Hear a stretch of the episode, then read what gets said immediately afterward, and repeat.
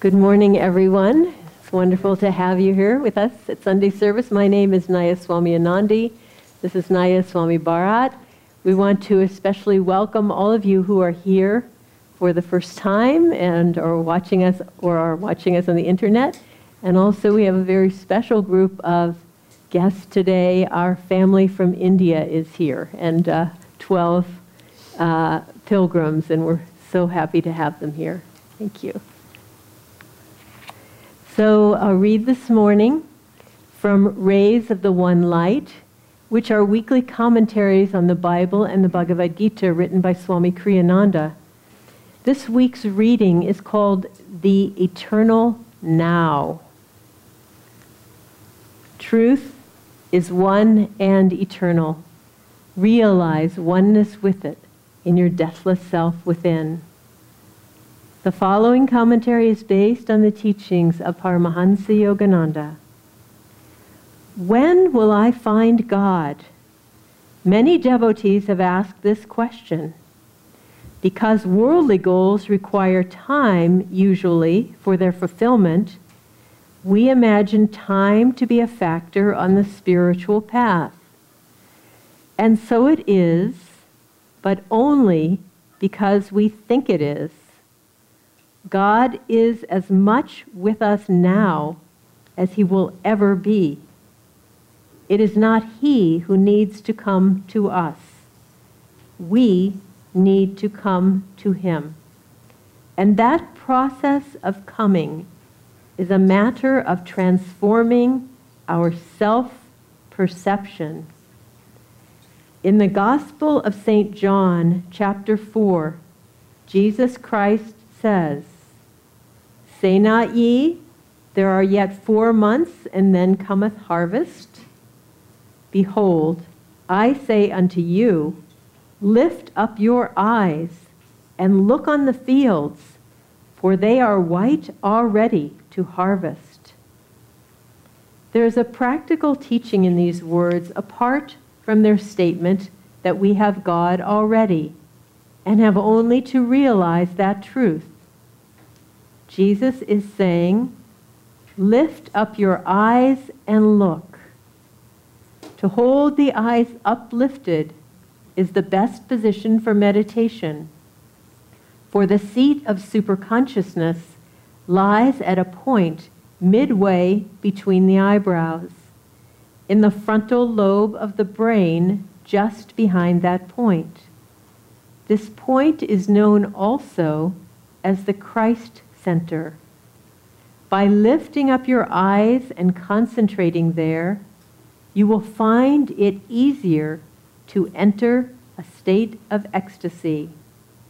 That is why saints in every religion have often been observed during states of deep inner communion with their eyes uplifted, focused on the inner light, white, as Jesus said, already to harvest. The Bhagavad Gita goes further into this meditative teaching. In the 6th chapter, it states, holding the spine firm, the neck and head erect and motionless, let the yogi focus his eyes at the starting point of the nose, the point between the eyebrows. Let not his gaze roam elsewhere.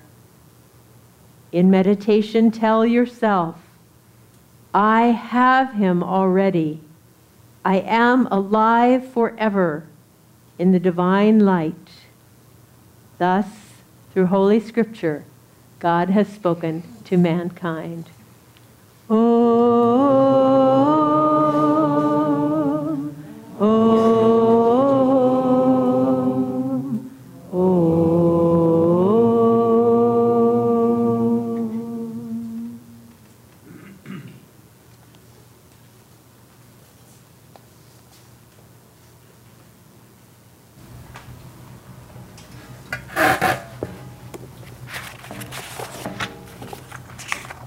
Good morning.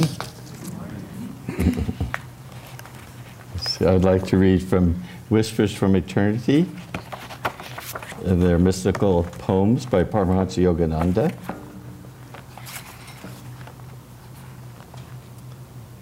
Flowers, cloud-scattered skies, and all beautiful blossoming scenery, all these only suggest thy divinity. I enjoy them. I revel in them. But then they remind me of thee. In that remembrance, these mere though glorious messengers vanish, and the beauty of my own beloved infinity enthralls me.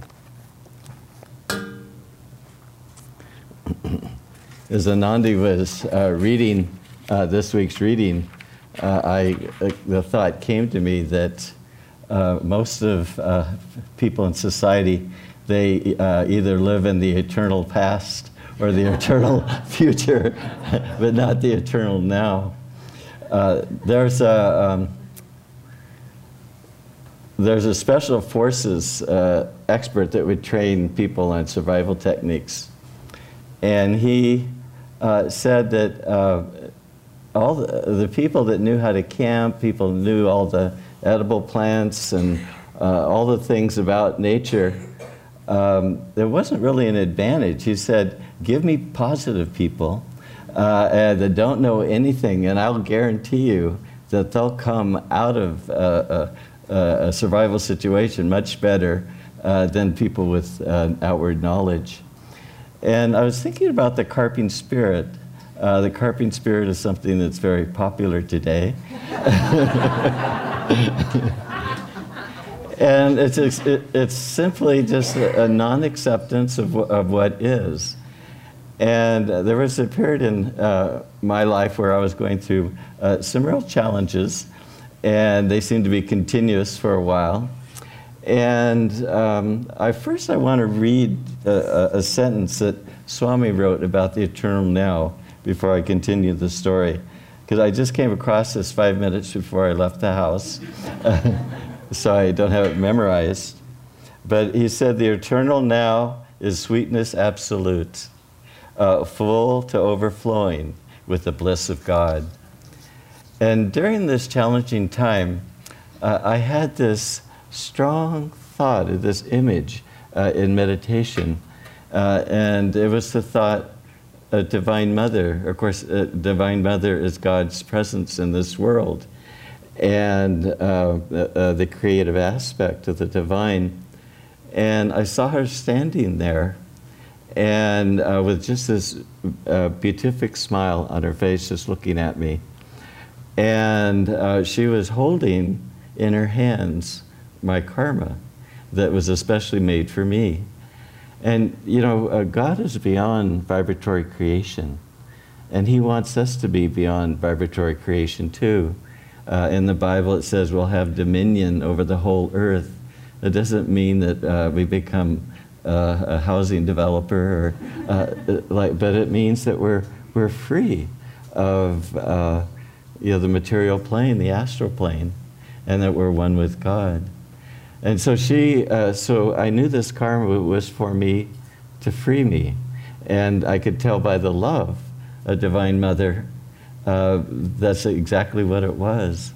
And she just held it out to me with just this beautiful smile.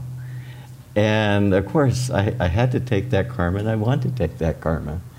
And so I reached out and took that karma, and then brought it to my heart, and I fully accepted it. I felt energy flowing upwards, up through my spine. And Paramahansa Yogananda, he said that the quickest way to overcome karma and the most happy way to overcome karma was to accept it cheerfully and calmly and not add any more vibration to it, but to just, in Patanjali it talks about it's only through stillness that we see through delusion, because then everything comes to rest. And so more and more, that isn't that the secret? It's just finding that still center. Some years ago, Nayaswami Jyotisha and I, we were talking about the spiritual life and some things that we found inspiring. And this is many years ago, it could be 35 years ago. But Jyotisha said, I'm working on getting rid of resistances. And you don't think of Jyotisha, those that know him, as someone with resistances. So I think he was very successful. But it's that rejection. And thinking of the eternal now is right now. The eternal now is every episode that comes into our life. And we have the opportunity, because everything comes from God. Swami and Kriyananda and the material success, he said that everything that comes to us is just an instrument for our karma to come to us so we can become free. So everything that comes, as I was writing in the old book, I realized, you know, Om is the creative force in life that makes everything. And Om has made a special world for each one of us, instant to instant. And we can accept that world and that divine gift, or we can reject it. And it really, really just depends on us. And the more that we fully accept it, the more quickly we understand and we move through our karma, and the freer we become.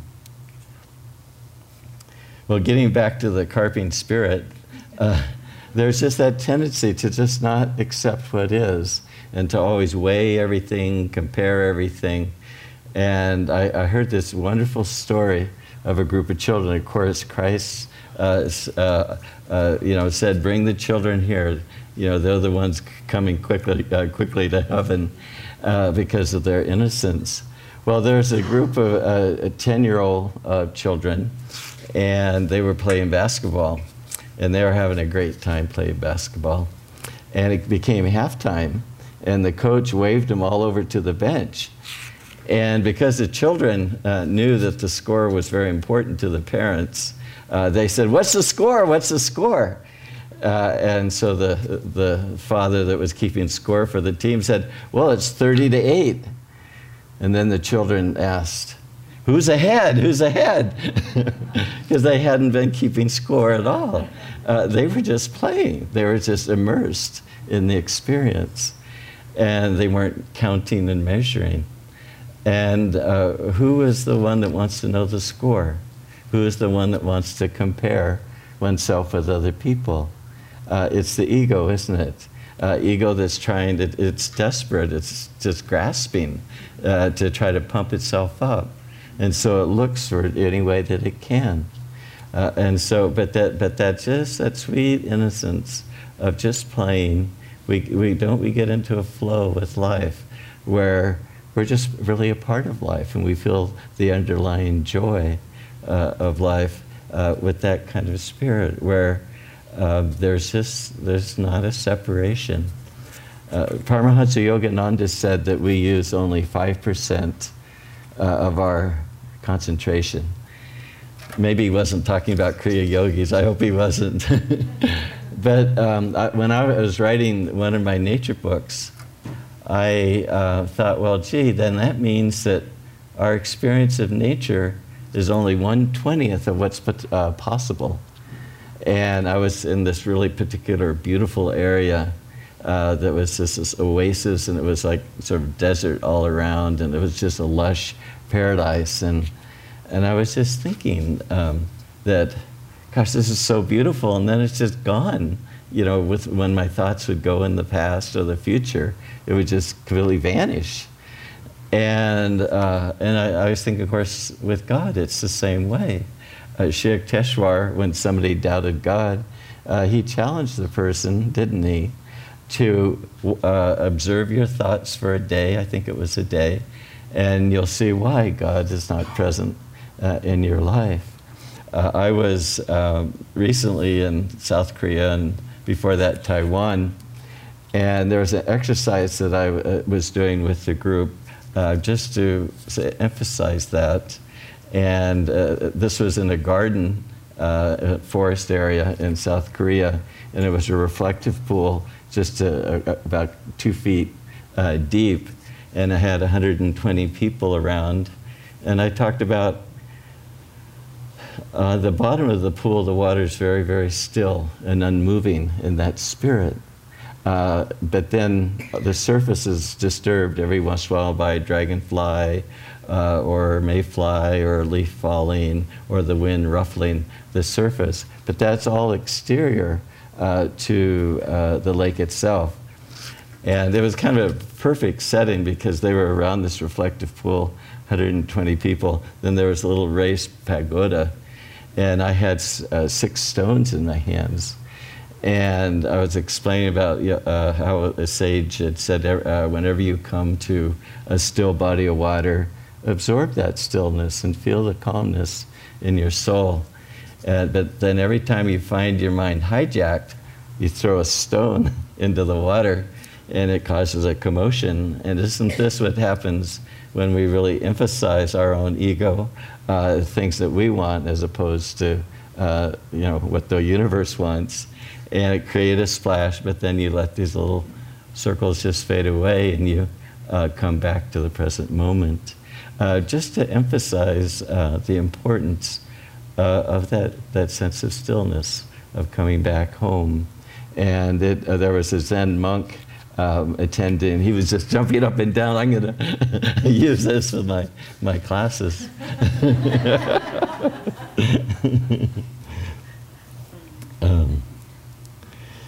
But sometimes the unwillingness monster, I think Hari Das, who I think is in the audience, I think he coined the term the unwillingness monster. And that means that we're resisting what life is bringing to us. And it's a great concept because we realize that we're really caught and that we're really not able to really receive the karma, the life experiences that come to us to free us. And in 1981, I had the opportunity to go lecture for 5 weeks in England. And then I flew to the Ananda Palo Alto house, which was in Atherton at the time, overnight. Then I flew straight on to Australia, where I had another month of lectures. I don't know how that schedule happened, but it did. And in Australia, I did 19 all-day workshops and then evening lectures and TV appearances. And they were very receptive, but I remember after, maybe 15 all-day workshops, we were driving a long way to the next place where I was going to do all-day program. And my host, who is a wonderful man, just said, guess what? This university, they want to have us lecture there tonight. And it was a 7-hour drive, and I must admit I was a little more than unwilling, and I couldn't face him. And I just looked out the passenger window, and I thought, why couldn't they just record my voice and play it? This was before all this. I know that they recorded voices in 1981, but it wasn't as easy as now, I think. And I just sort of thought that for a while, but then we arrived at the university, and I thought, well, this is going to be a bad experience for you, Bharat, and a bad experience for the audience unless you get your act together. And it wasn't that bad, but I just knew that, as the reading said, when we're in matter consciousness, time takes a long time. Things just need to happen, like the fields all of a sudden became ripe, and we know where we can go, don't we? We just lift our energy up through the spine to the spiritual eye. And it's just transformative. We've all experienced it. And feel the presence of God. And so I had about 15 minutes, 10 minutes, and I went out in a little garden and I prayed and I said, I need help, lots of help, and I need your joy and enthusiasm if I'm going to do this today. And so I walked into the lecture and I felt so much joy that I lectured over an hour than I was supposed to. But the whole concept of flow learning, which is something that we use at our schools, and it's not a I bet you there's over 100,000 educators and that use this form of education. That all came to me that night, just because I was willing. And when God knows we're willing, you know, that's when the blessings really flow to us, doesn't it?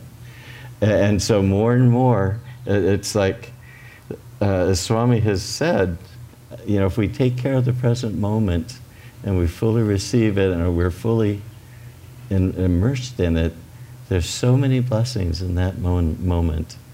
And to just take advantage. And of course, we need to be still in order to fully enter into the present moment, or approach the present moment.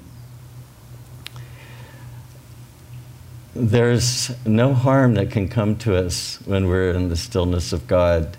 Maybe things will happen to us, but it's nullified, it's reduced, or we just pay off karma quickly.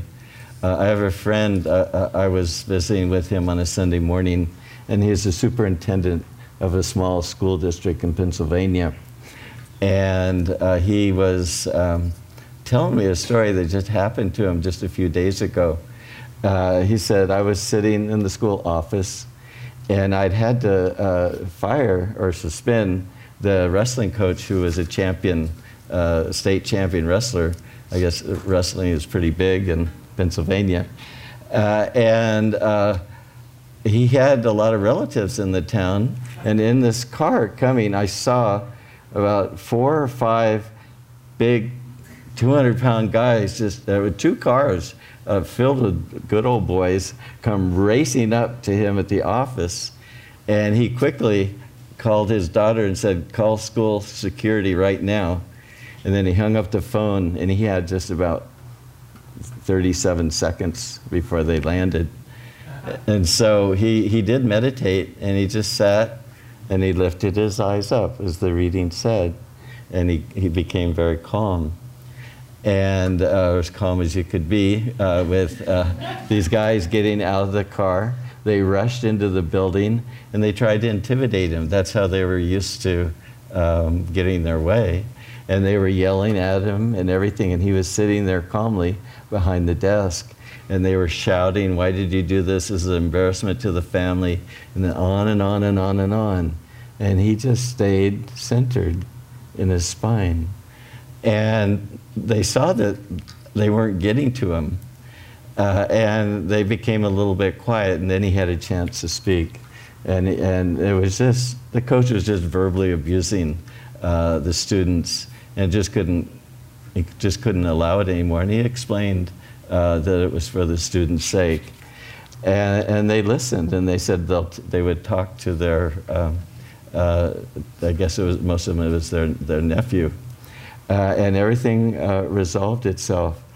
And Swami Kriyananda has said that when we're centered in the spine, when we're centered in the eternal now, outer events adjust to our inner control, because there's so much more magnetism, because the life force is gathered, isn't it, in the deep, deep spine. And so everything on the surface just adjusts to it. And nothing can touch us. There's a beautiful story about one of our members in Portland, Mari. She was at her local bank depositing or taking money out of her bank, and there was a robbery, and she was right next to, you know, a window or two right where she was. And it was kind of an energetic robbery, you could say. And Mari, being a yogi, she was a little kind of perturbed by her reaction, because she was really frightened by the event. And you know, Master had said we should stand unshaken among breaking worlds. But when we're in a situation like this, you know, we really see where we are, and it would probably be all of our response if there was a robbery next to us. But she was still, there was disappointment on her part. And so for the next 2 years, she just thought of Om.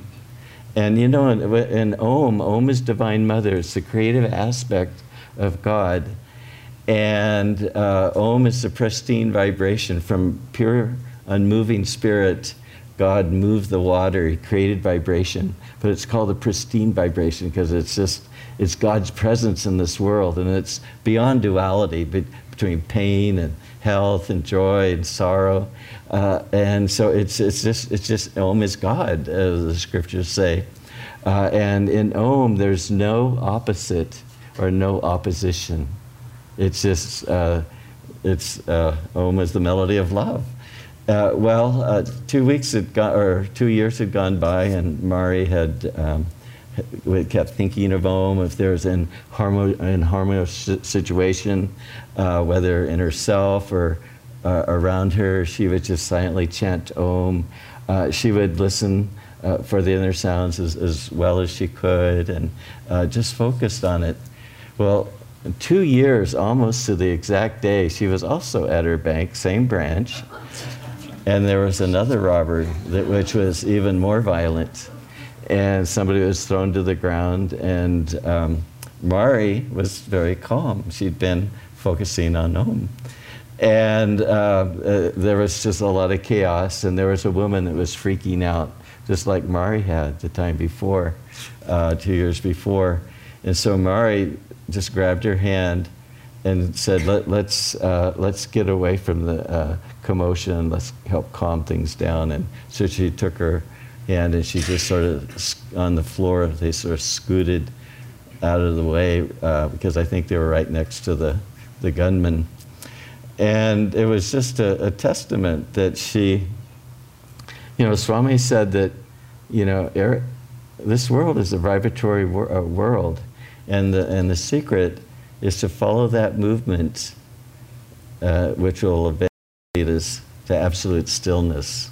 And we come to the pristine vibration of Om, and then we go beyond Om to the Christ consciousness. What is the Christ consciousness? It's the reflected spirit of God at the center of every vibrating atom in the universe. And this is the consciousness of a Christ. And then you go into pure spirit. And that may seem like that's far away, but remember the eternal now. But Swami has said that in every pause in Hong-Sau lies the Christ consciousness. All we have to do is go deeper into it.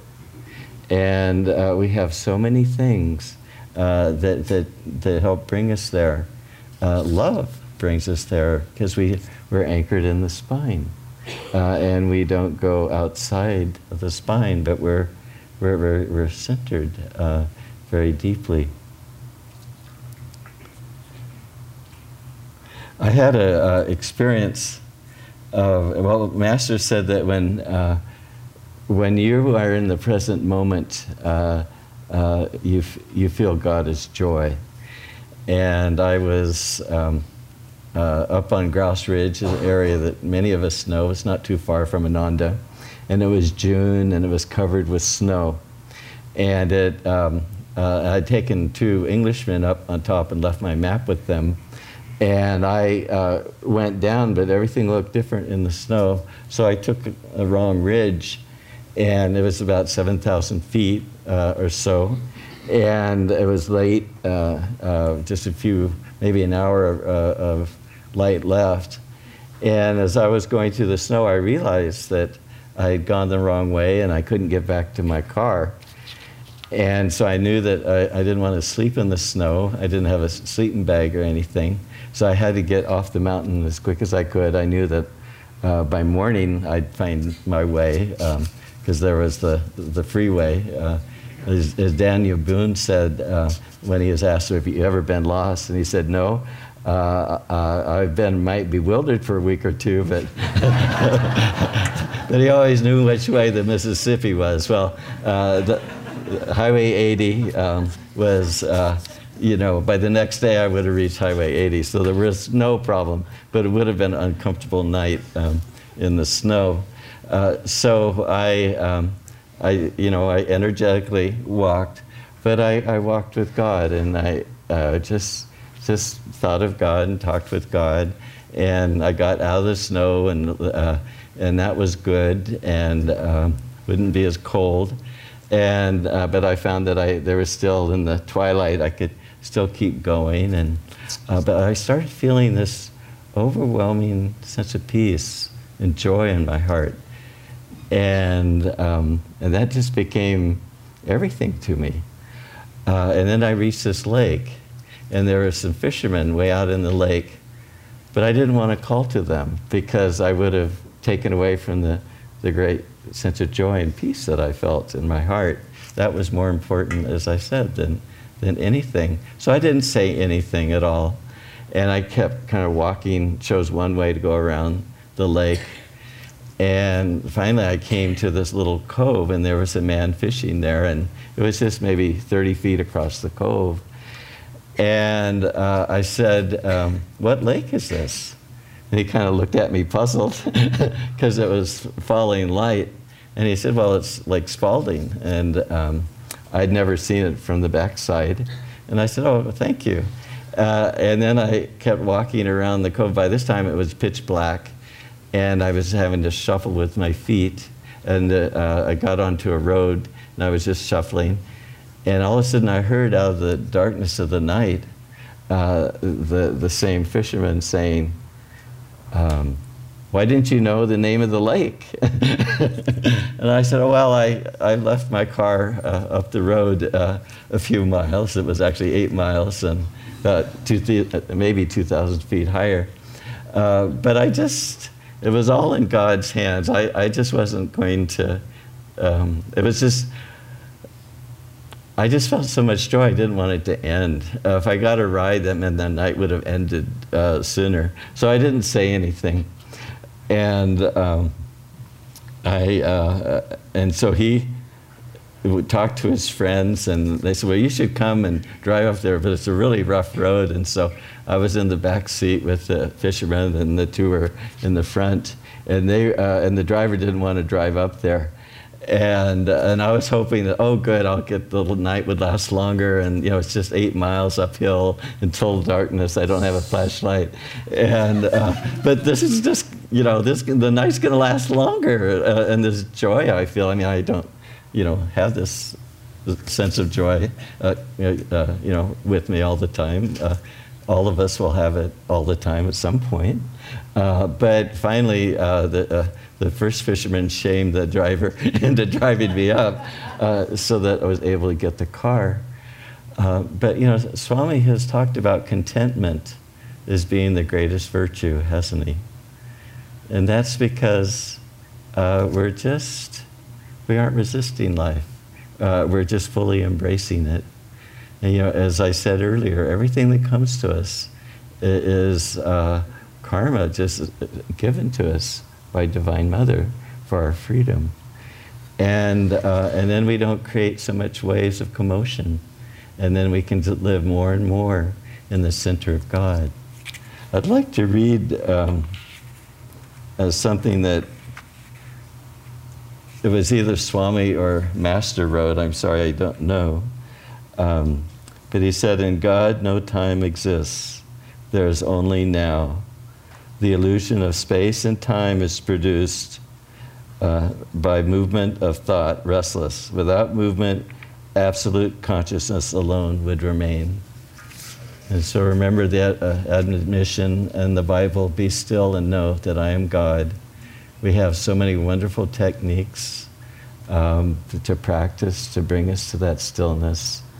We have so many dear souls and guru bhais that remind us of God and divine love that help bring us there. We have an incredible, fortunate life, don't we? To just more and more come to a point of rest in God and Guru. Bless us all.